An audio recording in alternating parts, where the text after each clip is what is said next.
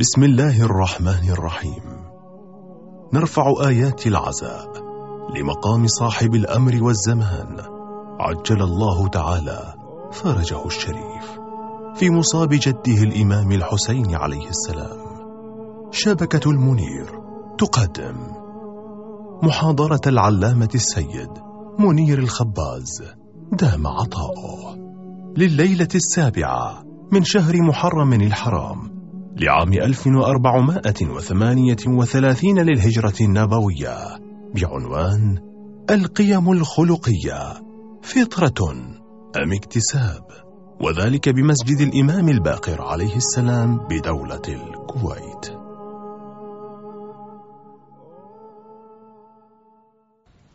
صلى الله وسلم عليك يا رسول الله. وعلى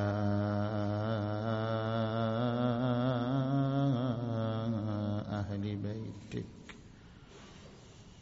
المنتجبين يا ليتنا كنا معكم فنفوز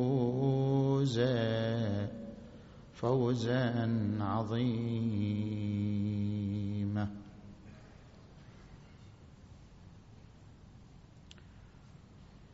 بطل إذا ركب المطهم خلته جبلا أشام يخف فيه مطهم. قلب اليمين على الشمال وغاص في الأوساط يحصد للرؤوس ويحطم. عبست وجوه القوم خوف الموت والعباس فيهم ضاحك متبسم. لولا القضاء لمحى الوجود بسيفه. والله يقضي ما يشاء ويحكم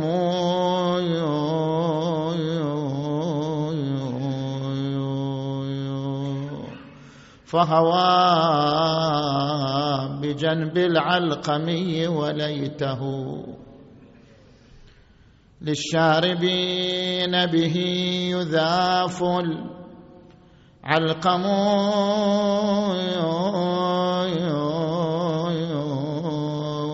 ومشى لمصرعه الحسين وطرفه. بين الخيام وبينه متقسم.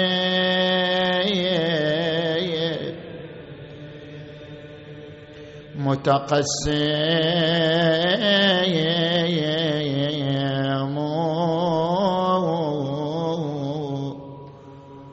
قد رام يلثمه فلم ير موضعا. لم يدمه عض السلاح فيا يا يا فيا يلثم ألفاه محجوبا يا الجمال كأنه بدر بمنحطم الوشيج ملثايام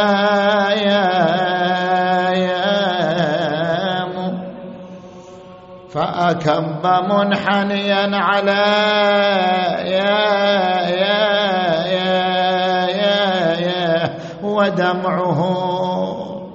صبغ البسيط كأنما يا يا هو عن دايا نادى وقد ملأ يا يا البوادي صيحة. صم الصخور لهولها. يا يا تتألى. يا يا أخي أخي من يحمي. بنات محمد. إن صرنا يسترحمنا من لا يا يا يرحى يا أخي يهنيك النعيم ولم أخيل. ترضى بأن أرزى وأنت يا يا منعايا. يا طفح جوادا وقاف يما ودمعه يسيل. نادي يا أبو فاضل علينا حاطت الخيل. يا هو اليباري هالحرام لو هود الليل وأنا بعد ساعة يا يا يا يا على التربان لازم وقال له يا خويا أبو الفضل في وين الجفوف.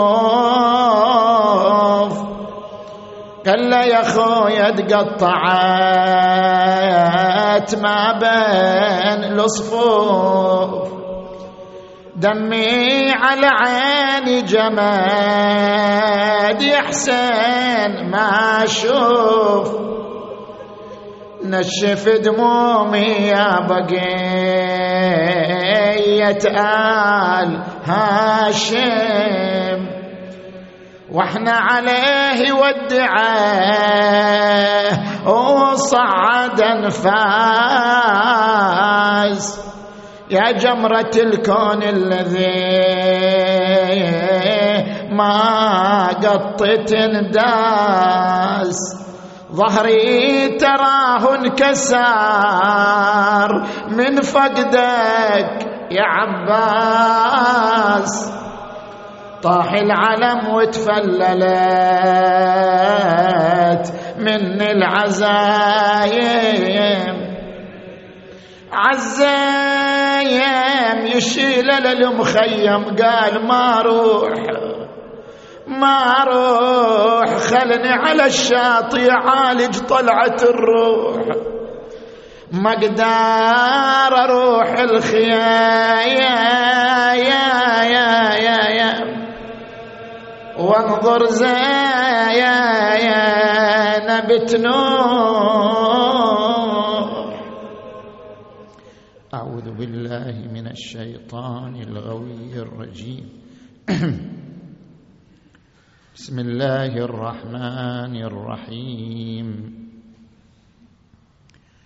فأقم وجهك للدين حنيفا.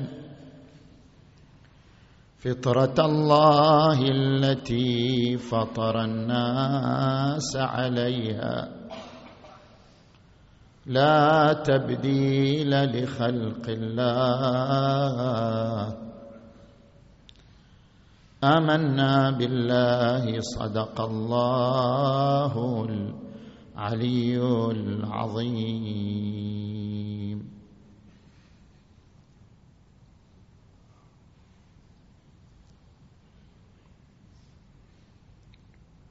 انطلاقا من الآية المباركة نتحدث عن فطرية الدين. الدين يعني مفردتين. الألوهية والقيم الخلقية. هل أن هاتين المفردتين وهما إدراك الألوهية؟ أن للكون الها وإدراك القيم الخلقية. فطريتان هاتان المفردتان فطريتان أم هما مخترعتان من قبل المجتمع البشري. فنحن أمامنا اتجاهان. الاتجاه الذي يرى فطرية الدين وفطرية القيم الخلقية. والاتجاه المادي الذي ينكر فطرية الدين والقيم الخلقية. نيجي إلى الاتجاه الديني الذي يعتقد بالفطرية. القرآن الكريم ينص على فطرية الدين فأقم وجهك للدين حنيفا فطرة الله التي فطر الناس عليها. يولد الإنسان وهو يعيش الشعور والإدراك لوجود الإله. وكذلك ينص القرآن على فطرية القيم الخلقية في قوله ونفس وما سواها فألهمها فجورها وتقواها. التمييز بين القيم الخلقية تمييز فطري إلهامي. فألهمها فجورها وتقواها. هناك أيضا من علماء الغرب من يرى فطرية الدين وفطرية القيم الخلقية. لاحظ معي أرمسترونغ مفكره إنجليزية في كتابها تاريخ الإله. اعترفت أن الدين فطري وقالت ينبغي أن نسمي الإنسان الموجود الدين بدل أن نسميه الموجود العاقل لأن الدين فطري فيه. وقالت من المستحيل استئصال شافه الدين من النفس الإنسانية لأن الدين متأصل في الإنسان. فيستحيل استئصاله. زين. واتسون دكتور في علم الوراثة في كتابه دي ان إيه قال إن المفاهيم الأخلاقية مدموغة في جينات الإنسان. أصلا جينات الإنسان زرعت فيها القيم الأخلاقية. أيضا وينستون رئيس الاتحاد البريطاني لتقدم العلوم في كتابه الفطرة البشرية قال الحس الديني من بنيتنا النفسية. جزء من بنيتنا النفسية. هؤلاء مع الاتجاه الديني الذي يرى أن الدين والقيم الخلقية أمر فطري في الإنسان. نجي إلى الاتجاه الآخر. يقول لا المسألة مو فطرية مسألة مخترعة. المجتمع البشري هو الذي اخترع فكرة الألوهية. المجتمع البشري هو الذي اخترع فكرة القيم الخلقية. هل أبين لك هذا الاتجاه. هذا الاتجاه يرتكز على عدة تصورات. التصور الأول ما ذكره نيتشا نيتشا أنا في أول ليلة سبق لسان بدل أن أقول فيلسوف قلت فيزيائي. هو في هو فيلسوف وليس فيزيائيا. نيتشا قال الإنسان هو الذي اخترع الإله. هو الذي خلق مو الله خلق الإنسان الإنسان هو اللي خلق الإله. يعني فكرة الإله اخترعها الإنسان. لأن الإنسان شعر بالإحباط أمام كوارث الطبيعة وأمام آفات الطبيعة ليعوض عن الشعور بالإحباط والشعور بالعجز. اخترع فكرة الإله الذي يحميه من كوارث الطبيعة فهي فكرة مخترعة من قبل الإنسان لشعوره بالعجز. هذا التصور الأول. التصور الثاني ويلسون في كتابه البيولوجيا الاجتماعية قال الأخلاق أوهام. تعيش في أوهام يعني. أنت اللي تحمل أخلاق قاعد تعيش في شنو؟ في أوهام. أوهام تصورها جيناتنا لتنظيم عملية التكاثر الذي يخدم بقاءنا.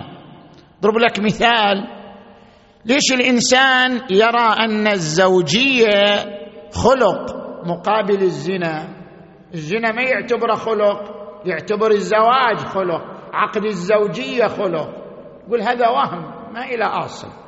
إنسان حتى ينظم النسل ونظم التكاثر الذي يخدم بقائه واستمراره اخترع فكرة الزوجية واعتبرها خلق وإلا لا فرق بين الزوجية والزنا أصلا كلاهما على حد سواء من حيث القيمة الاجتماعية. زين. التصور الثالث ما ذكره دوكنز هذا صاحب كتاب وهم الإله عنده كتاب آخر الجين الأناني. يقول الإنسان كله مركب على الأنانية أصلا ما إلى خلق ولا إلى شيء آخر. جين الإنسان جين أناني. كيف يعني جين أناني؟ يعني الإنسان إنما اخترع الأخلاق لكي يحصل على حسن السيرة وخلود الذكر.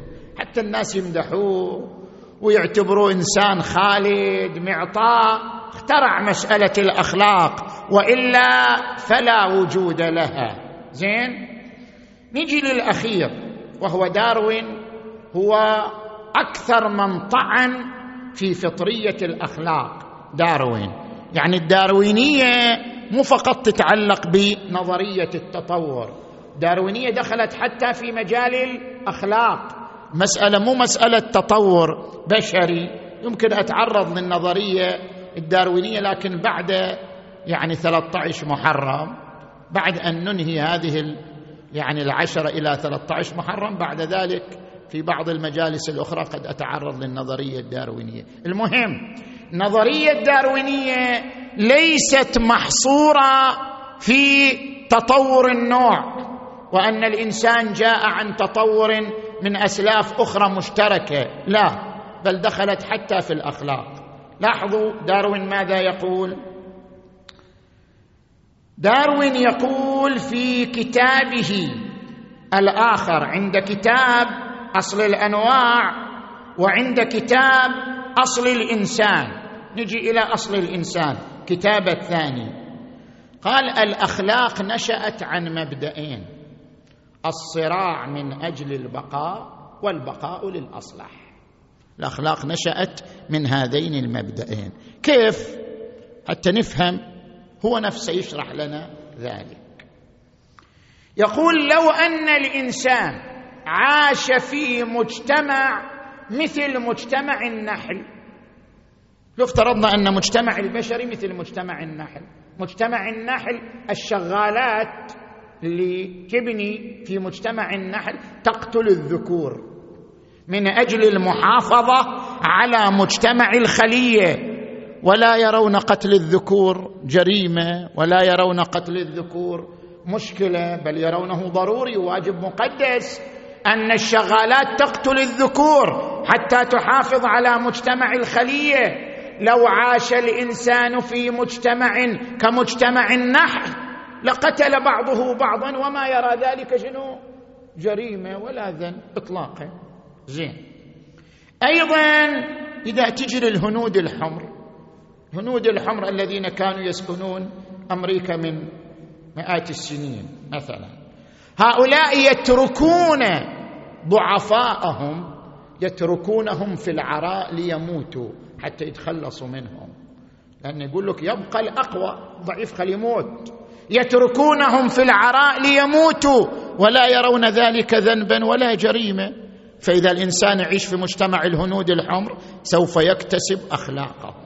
زين؟ تجي إلى قبيلة فيجيانز. هذه القبيلة يدفنون المسنين من آبائهم والمرضى أحياء. يدفنوهم أحياء. يقول لك شو نسوي؟ هذه يحتاج لهم طعام وشراب وتعب. خلينا ندفنهم احياء نستريح منها. زين؟ فهم يدفنون المسنين من آبائهم والمرضى أحياء ولا يرون ذلك جريمة ولا ذنبا. اذا المسألة يريد يقول داروين اذا المسألة تتبع المجتمع. المجتمع ماذا يرى؟ إذا المجتمع يرى هذا ذنب يصير ذنب. إذا المجتمع يرى هذا حسن يصير حسن. إذا المجتمع لا لا. اذا بالنتيجة لا توجد أخلاق. الأخلاق يخترعها الإنسان من أجل صراعه نحو البقاء والبقاء للأصلح. هذه هي الأخلاق وليس هناك اتجاه فطري في عالم الأخلاق. زين؟ فهمنا أن هناك اتجاهين فطري وديني. عفوا. فطري ومادي. زين. نجي الآن إحنا. نحن الذين نرى أن الدين والقيم الخلقية فطرية في البشر. نحن ما هي أدلتنا؟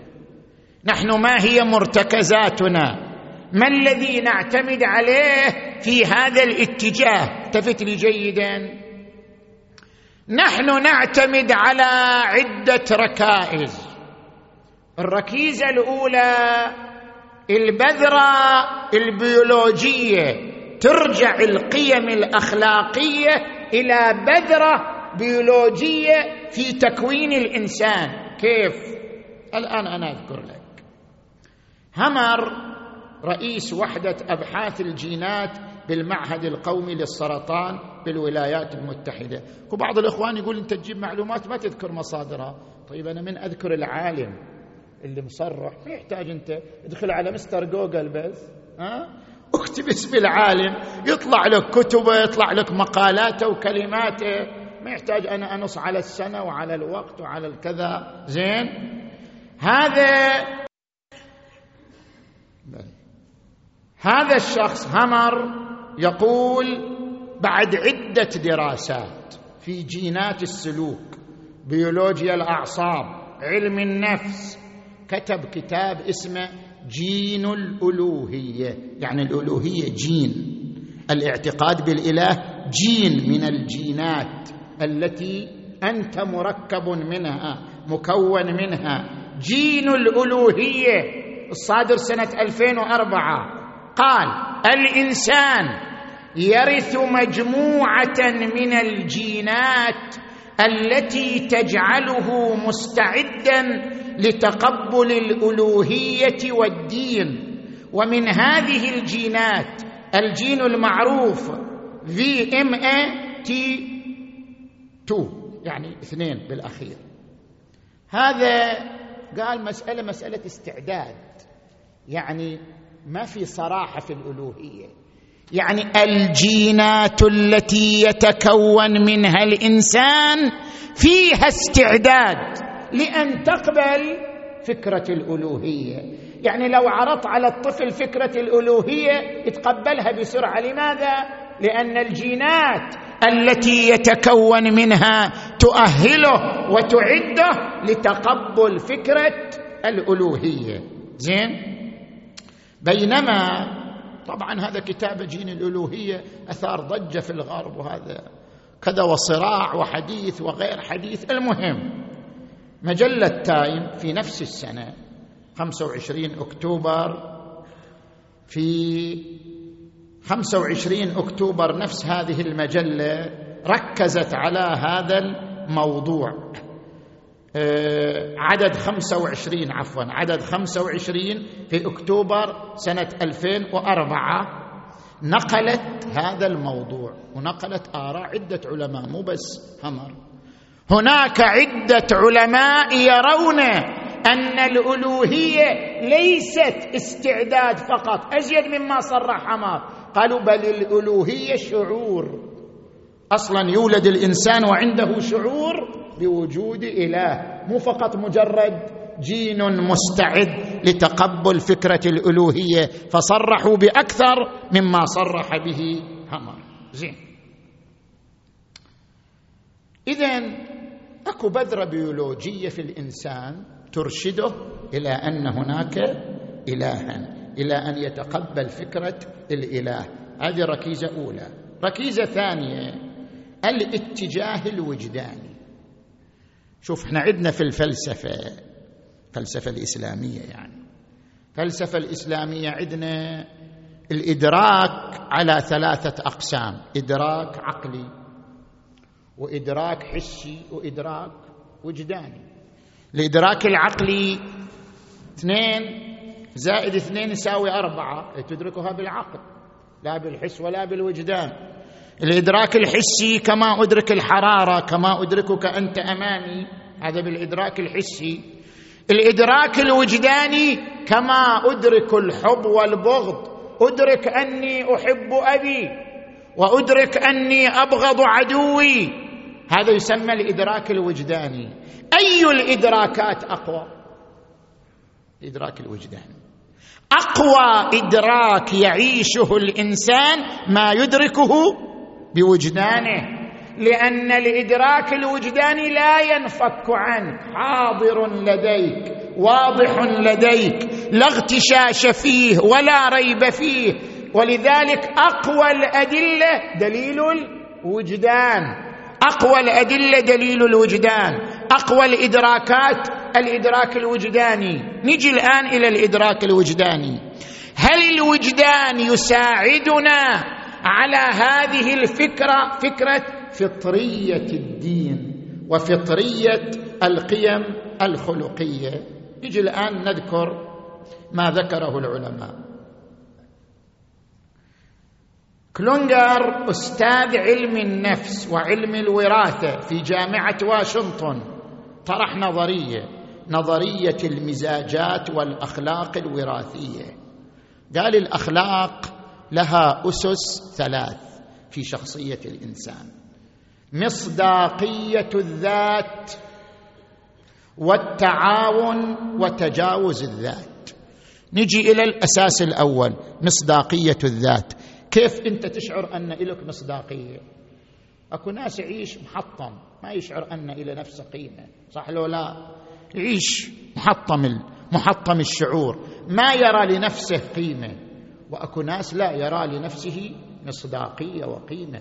مصداقية الذات أساس من أسس القيم الأخلاقية.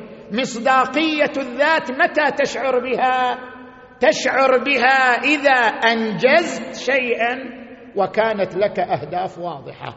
كل إنسان عنده أهداف واضحة في الحياة وأنجز منها شيئا يشعر بأن لذاته مصداقية. لذلك ورد عن الإمام أمير المؤمنين علي عليه السلام قيمة كل امرئ ما يحسنه شي يقدم؟ قيمته في عطائه قيمته فيما يقدم قيمة كل امرئ ما يحسنه وورد عن الإمام علي عليه السلام المرء مخبوء تحت طي لسانه لا تحت طي لسانه. الإنسان مو ديكور ديكور هذا لا يغرك. انظر عطائه انظر ماذا يقول. المرء تحت طي لسانه لا تحت طي لسانه اذا هذا الأساس الأول مصداقية الذات. الأساس الثاني التعاون. كل إنسان عنده روح التعاون بالطبع بالفطرة. يقول القرآن الكريم وتعاونوا على البر. والتقوى ولا تعاونوا على الإثم والعدوان. الأساس الثالث هو تجاوز الذات أن الإنسان يتجاوز ذاته ويقدم خدمات للآخرين بلا مقابل وهذا ما يسمى بالإحسان. إن الله يأمر بالعدل والإحسان. وإيتاء ذي القربى ذي القربى. الإحسان أساس من الأسس للقيم الأخلاقية كما يصرح به هذا العالم المعروف. زين أكو عالم أعظم منا عند تصريح وهو جاردينر عنده نظرية اسمها الذكاء المتعدد. شوف إحنا كثير عندنا اشتباه. نقول فلان ذكي وفلان غبي. ليش فلان ذكي؟ لأنه والله متميز في الرياضيات والفيزياء. بس فلان اللي مثلا ما ما يفتهم في الفيزياء والرياض. ما له خلق. زين؟ إلى خلق في الأدب في الفن في المهارات. لا هذا مو ذكي هذا غلط. هذا عند نظرية الذكاء المتعدد. يقول الإنسان عنده ثمانية أنواع من الذكاء. مو نوع واحد. ثمانية أنواع من الذكاء. قد يبرز في نوع ويخفى في نوع. هذا ذكي في مجال الفيزياء والرياضيات. هذا ذكي في مجال الأدب مثلا. هذا ذكي في المجال المهارات والفن والتمثيل. كل واحد إلى نوع من الذكاء. ثمانية أنواع من الذكاء لدى الإنسان. ومنها من أنواع الذكاء الذكاء الوجودي. شنو معنى الذكاء الوجودي؟ الذكاء الروحي. يشرح إلينا جاردنر يقول أن يفهم الإنسان موقعه في الوجود. وين موقعي أنا في الوجود؟ هذا يسمى ذكاء وجودي. أن يفهم الإنسان أن وراء هذه الحياة حياة أخرى. هذا ذكاء وجودي.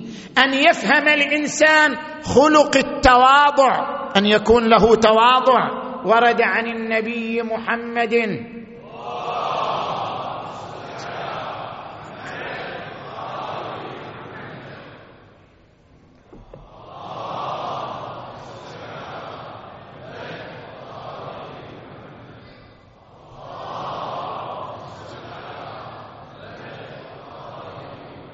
من التواضع أن ترضى بالمجلس دون المجلس. وين ما تقعد هذا اقعد.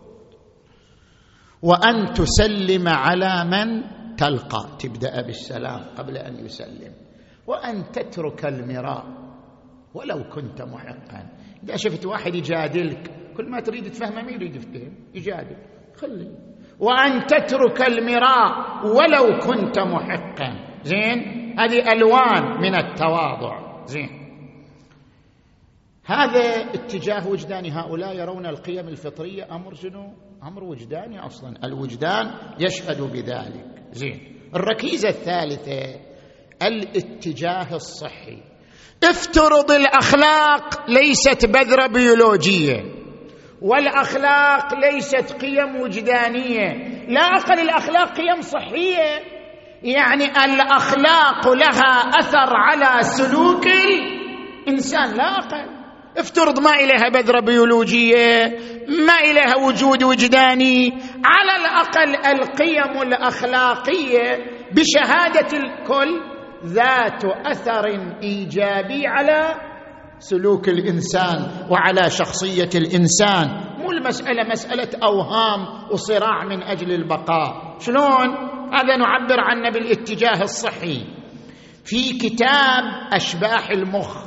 المخ إلى أشباح بعد. هذا كتاب اسمه أشباح المخ. زين؟ دراما شاندران هذا طبعا هو من اسمه يبين هندي. هو هندي.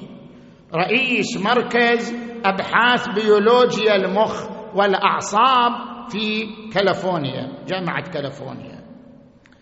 يقول إن الإيمان بما وراء الطبيعة يعني أكو حياة أخرى وراء ما نحن فيه.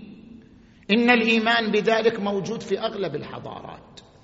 الفراعنة موجود عندهم الهندوس الصين الصين الشرقيين بعض الفئات الغربية كلهم عندهم الإيمان بحياة أخرى.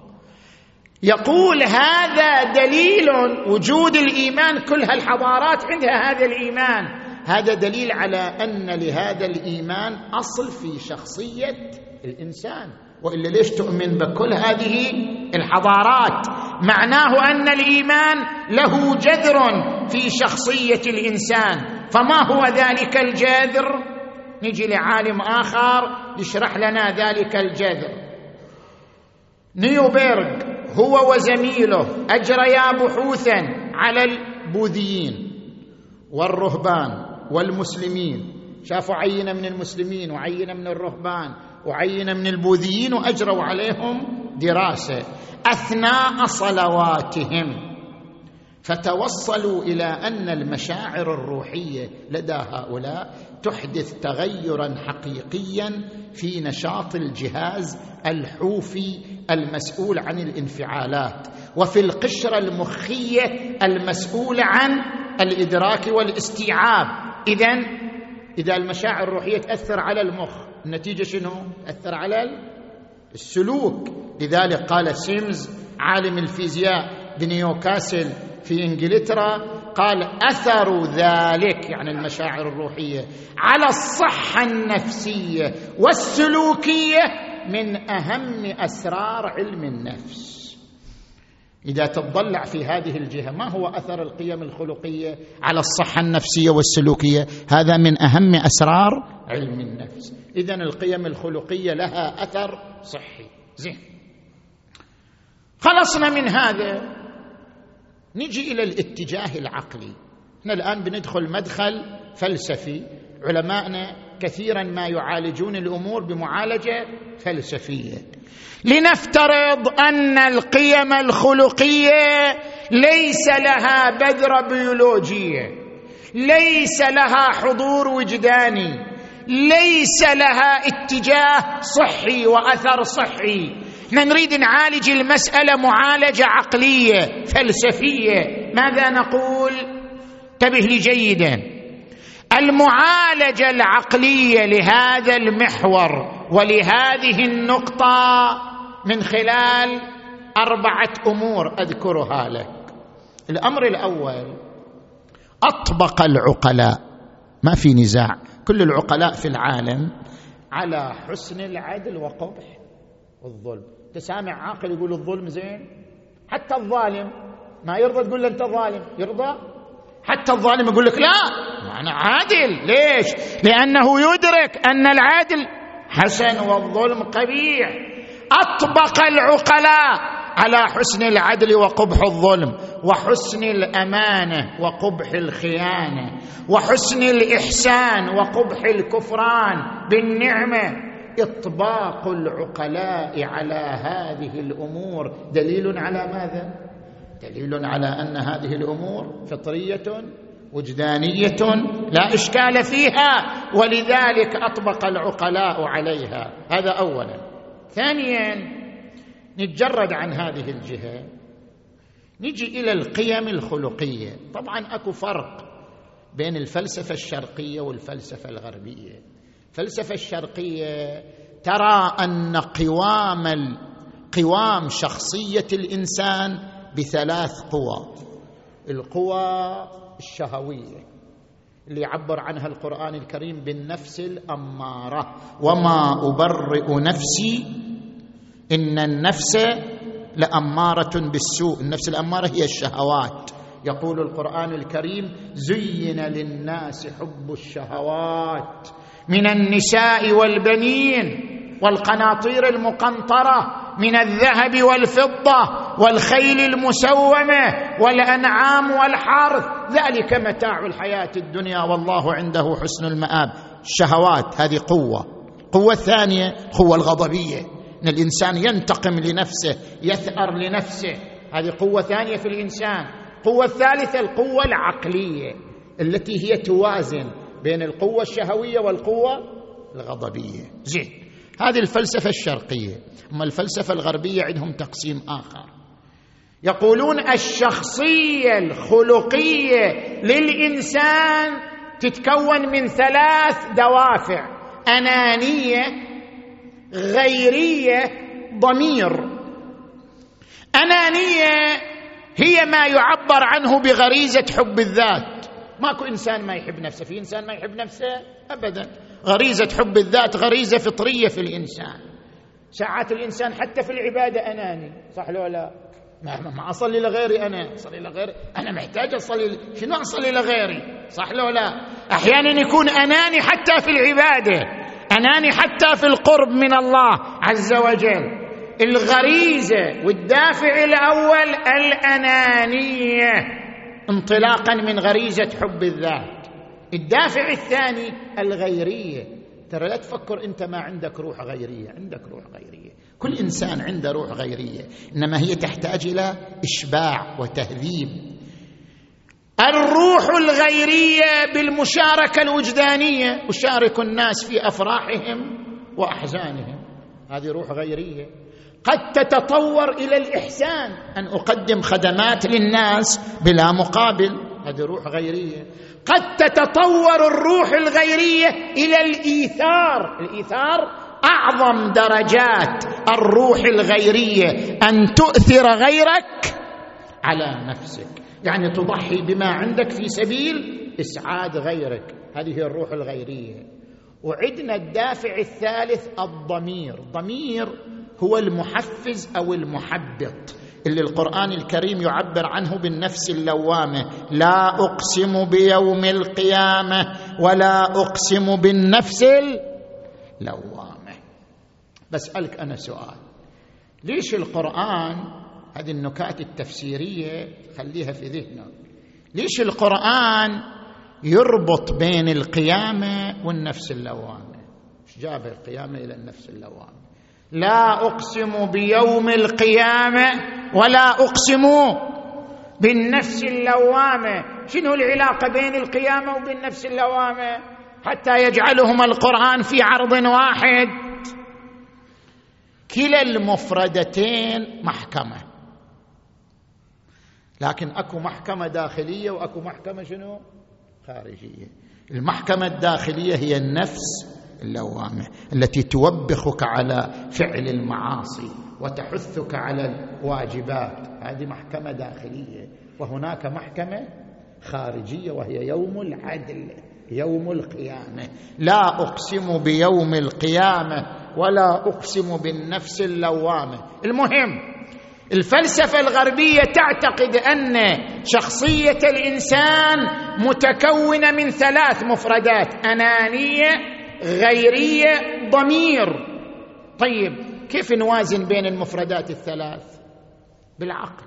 افترض ما عندنا أخلاق بس الدين نحتاج إلى العقل. مو مثل ما يقول داروين نتركها للصراع من أجل البقاء. داروين يقول الأخلاق يحددها الصراع من أجل البقاء. طيب نسأل داروين لو اقتضى الصراع من أجل البقاء الاغتصاب اغتصاب النساء يصير زين؟ لو اقتضى الصراع من أجل البقاء الظلم والعدوان يصير زين؟ يصير زين.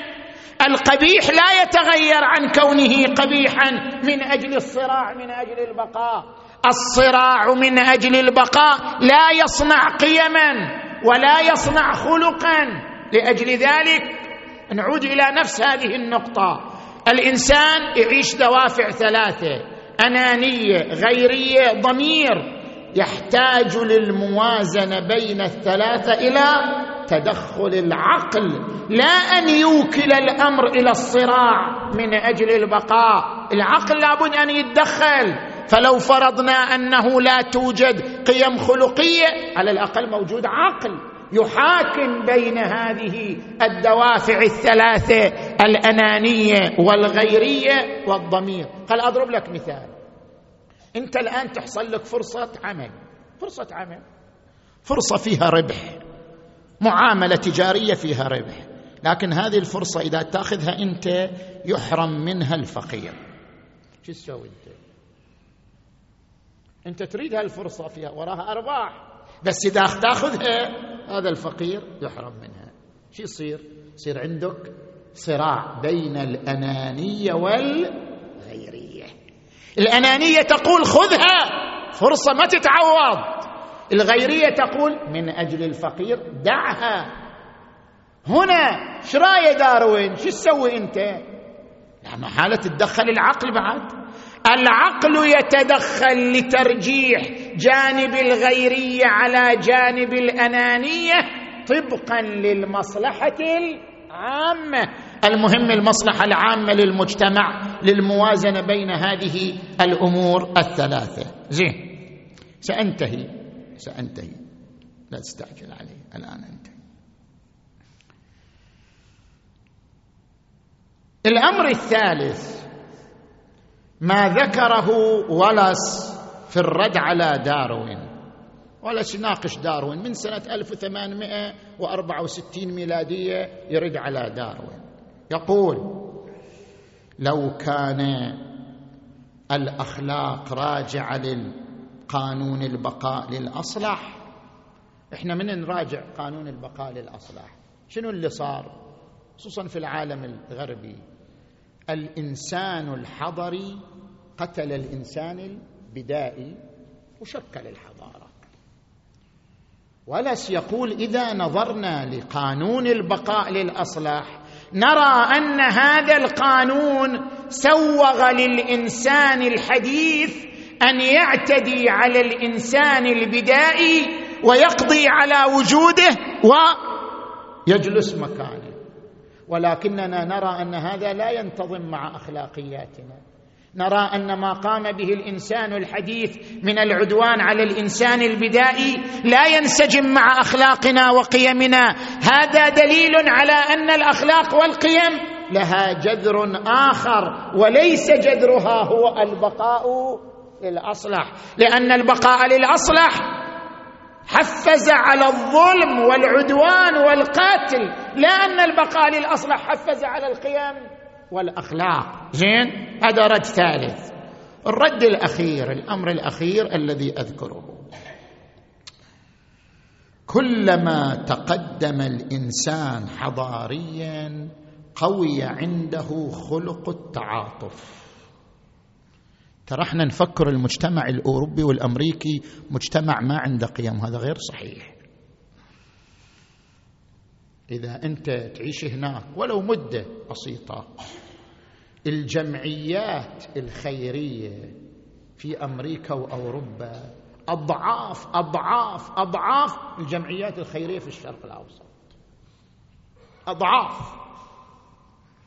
يعني خلق الخير صحيح هو مو متدين وما يصلي وما يصوم إلى آخره بس خلق الخير موجود عنده. يندفع نحو العطاء يبذل للجمعيات الخيرية. كلما قويت الحضارة قدمت الحضارة فإن خلق التعاطف يزداد. داروين نفسه يعترف بذلك. يقول أنبل ما في طبيعتنا البشرية خلق التعاطف الذي يكسر حاجز الأنانية. انت الآن شوف الغرب. الغرب يرفع شعار رعاية المسنين ينشئ مصحات ينشئ دور للأيتام للمسنين جمعيات خيرية للمرضى المزمنين. الغرب يشرع قوانين لحماية اليتيم لحماية الضعيف لحماية المسن لحماية المريض. زين؟ وصل به الأمر حتى للحيوانات. حيوانات أيضا لها قوانين لحماية حقوقها. اذا الحضارة المادية تتقدم وخلق العطف والرحمة في الإنسان أيضا يتقدم. اذا لو كانت الأخلاق تدور مدار نظرية داروين ألا وهو الصراع من أجل البقاء لكان التقدم الحضاري يعني شنو؟ تضاؤل خلق الرحمة تضاؤل خلق العطف تضاؤل خلق الإيثار بينما نجد الأمر بالعكس. نجد الأمر بالعكس تماما. التقدم الحضاري يزداد وفي عرضه تزداد الروح الغيرية وخلق التعاطف وخلق العطاء مما يعني أن الأخلاق جذرها جذر فطري وليس مرتبطا بالصراع من أجل البقاء. لأن الصراع من أجل البقاء يقول لأجل أن تبقى لا ترحم لأجل أن تبقى تعطف. الصراع من أجل البقاء يتنافى ويتغاير مع خلق الرحمة وخلق العطاء وخلق الإيثار بينما نجد أن الحضارة تتقدم وخلق الرحمة والتعاطف يتقدم. ما الذي بعض علماء يقول ما الذي يدفع كريات الدم البيضاء أن تضحي بذاتها في صراعها ضد الميكروبات من أجل دفع المرض عن الجسد؟ ما الذي يدفع بالجندي أن يضحي بنفسه لأجل إنقاذ الغريق أو الحريق؟ ما الذي يدفع بالجندي أن يضحي بنفسه لأجل وطنه لأجل مبادئه؟ ما الذي يدفع بالمجتمع بأسره أن يضحي بمقدراته من أجل بعض المرضى وبعض الضعفاء وبعض المعوزين؟ كل هذا الخلق المسمى بخلق الإيثار يكشف عن أن أصل الأخلاق أصل فطري وليس دائرا مدار الصراع من أجل البقاء. كلمة أخيرة. قد يقول قائل الثورة العلمية التقدم العلمي خلى الإنسان يتقدم ويتطور ونتيجة التقدم العلمي صار عنده تقدم عقلي ونتيجة التقدم العقلي صارت عنده أخلاق. لا إحنا نكتفي هنا برد إنشتاين نفسه. إنشتاين سنة 1930 في حوار في برلين في ألمانيا. سئل هذا السؤال. هل أن العلم يقود إلى الأخلاق؟ أجاب إنشتاين خذ هذا الجواب. قال إن هناك اسسا أخلاقية للعلم ولكن لا نستطيع أن أتحدث عن أسس علمية للأخلاق. يعني الأخلاق يهذب العلم لأن العلم يهذب الأخلاق. كم من عالم اخلاقه شنو؟ زفت. زين؟ العلم لا يقود إلى الأخلاق. الأخلاق هي التي تهذب العلم. العالم يحتاج إلى القيم الأخلاقية لأن القيم الأخلاقية تحتاج إلى العلم. زين؟ لذلك قد يكون أعظم عالم في الفيزياء قد يكون أعظم عالم في الرياضيات في الفلك ما لم يكن عنده خلق قد يستخدم علمه للقضاء على البشرية. قد يستخدم علمه للفتك بالبشرية. العلم يحتاج إلى الخلق لأن الخلق يحتاج إلى العلم. لذلك مصدر الأخلاق مصدر فطري وليس مصدر الأخلاق هو العلم. ولا الصراع من أجل البقاء. ولا الاوهام التي تصورها. دوكنز وأمثاله. ومن أعظم وأروع وأنبل أنواع الخلق خلق الإيثار. القرآن الكريم يمدح أهل البيت بخلق الإيثار ويطعمون الطعام على حبه مسكينا ويتيما وأسيرا. إنما نطعمكم لوجه الله. لا نريد منكم جزاء ولا شكورا. زين؟ ومن أروع من ضرب المثل الأعلى في خلق الإيثار الذي قال هذه الأبيات يا نفس من بعد الحسين هوني وبعده لا كنت أو تكوني. هذا حسين وارد المنون وتشربين بارد المعين. تالله ما هذه فعال ديني ولا فعال صادق اليقين. أبو الفضل العباس آثر أهله وأخاه على نفسه ورمى الماء من يده. وهذا الموقف العظيم هو الذي سجل له ولأمه أم البنين الأربعة. أم البنين فاطمة الكلابية أول ما أنجبت أبا الفضل العباس. أقبل الإمام علي إلى البيت ليرى مولوده الجديد. فناولته الولد أخذ الولد إليه وكان الولد مقمط بقماط أبيض. وإذا بهذا الطفل يلعب بيديه في داخل القماط حتى أخرج يديه من القماط فلما رآهما أمير المؤمنين صار يقلب الكفين ويبكي. أم البنين التفتت إلى أبا الحسن ما لي أراك تقلب كفي ولدي وتبكي. هذا ولد جديد ها؟ هذا بكر أولادي ليش تقلب كفيه وتبكي؟ قال يا فاطمة ذكرت ما يجري عليه. قالت ما يجري عليه؟ قال كأني بهاتين الكفين تقطعان يوم كربلاء. عند نهر العلقمي. قالت في سبيل ماذا؟ أخبرني ليش؟ قال في سبيل أخيه أبي عبد الله. وإذا هالمرأة ما قامت تبكي لا لا لا. سجدت شكرا لله. قالت الحمد لله هذه بشارة. الحمد لله الذي جعل ولدي فداء لولد فاطمة الزهراء. ترى كل شيء ولا الزهراء الزهرة غالية ها؟ كل شيء ولا فاطمة الزهراء. الحمد لله الذي جعل ولدي فداء لولد فاطمة الزهراء. وصارت ترتق بذاك اليوم أم البنين.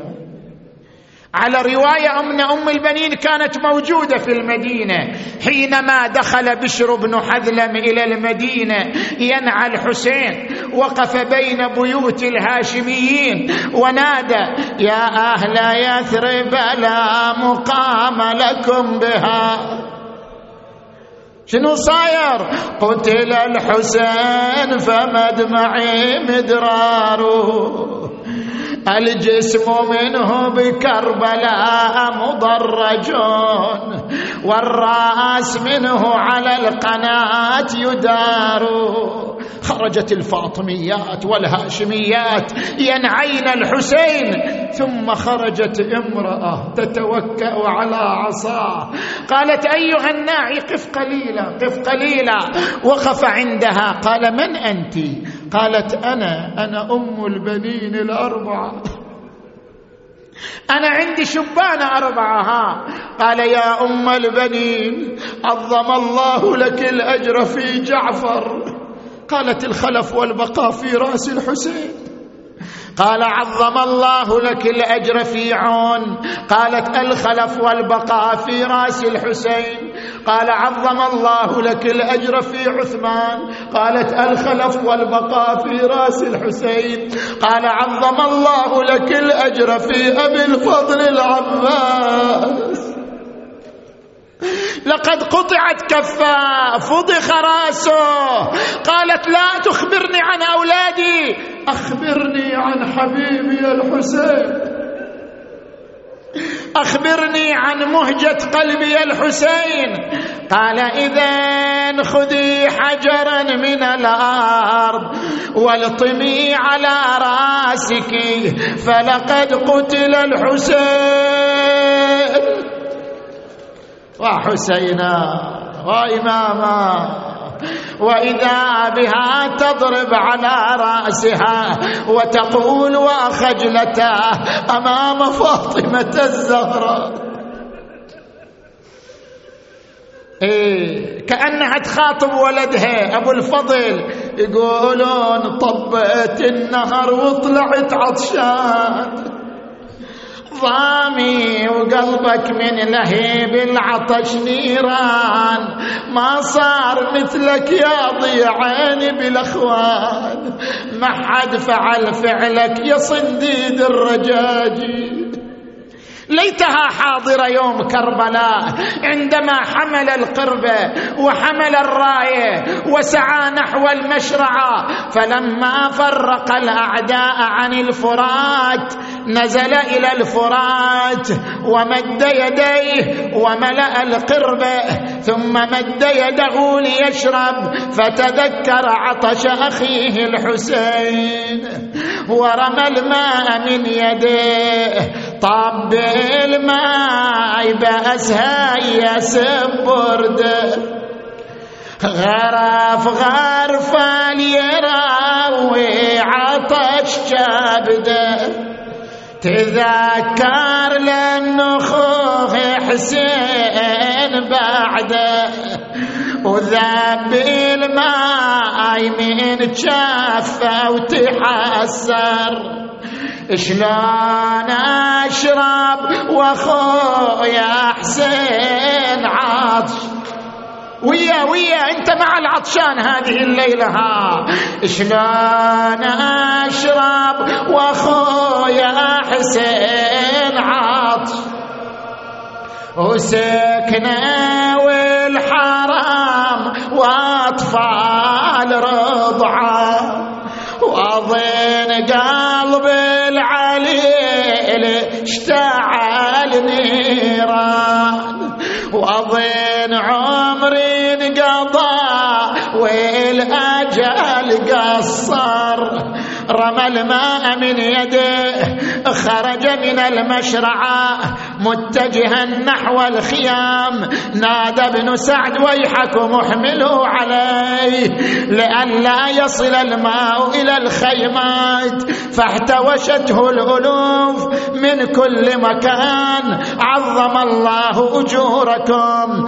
بينما هو يدافعهم. حمل عليه لعين منهم. ضربه بالسيف على يمينه. فقطعها. قال والله إن قطعتم يميني. إني أحامي أبدا عن ديني وعن إمام صادق اليقين.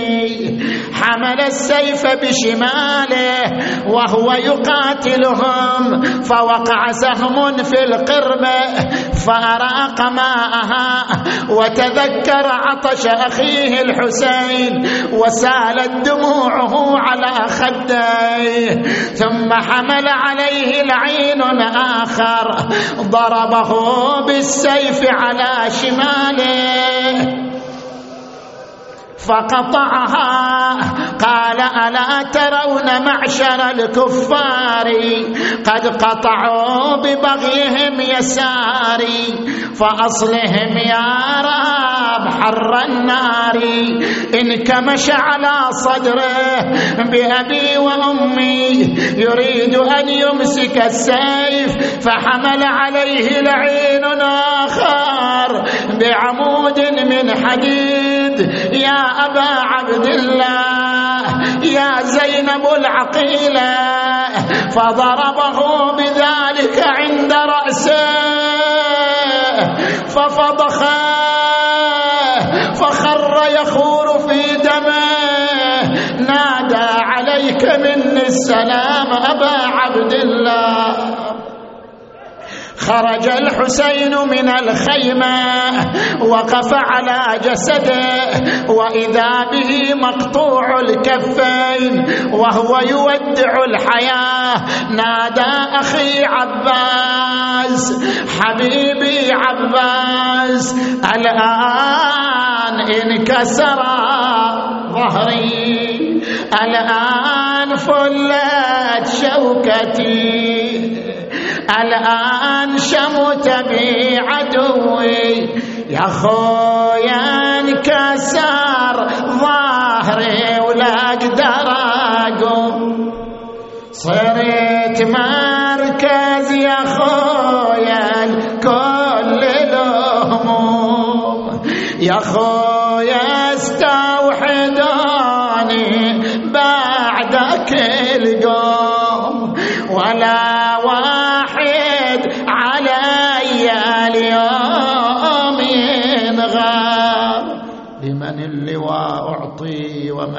ومن هو جامع شملي.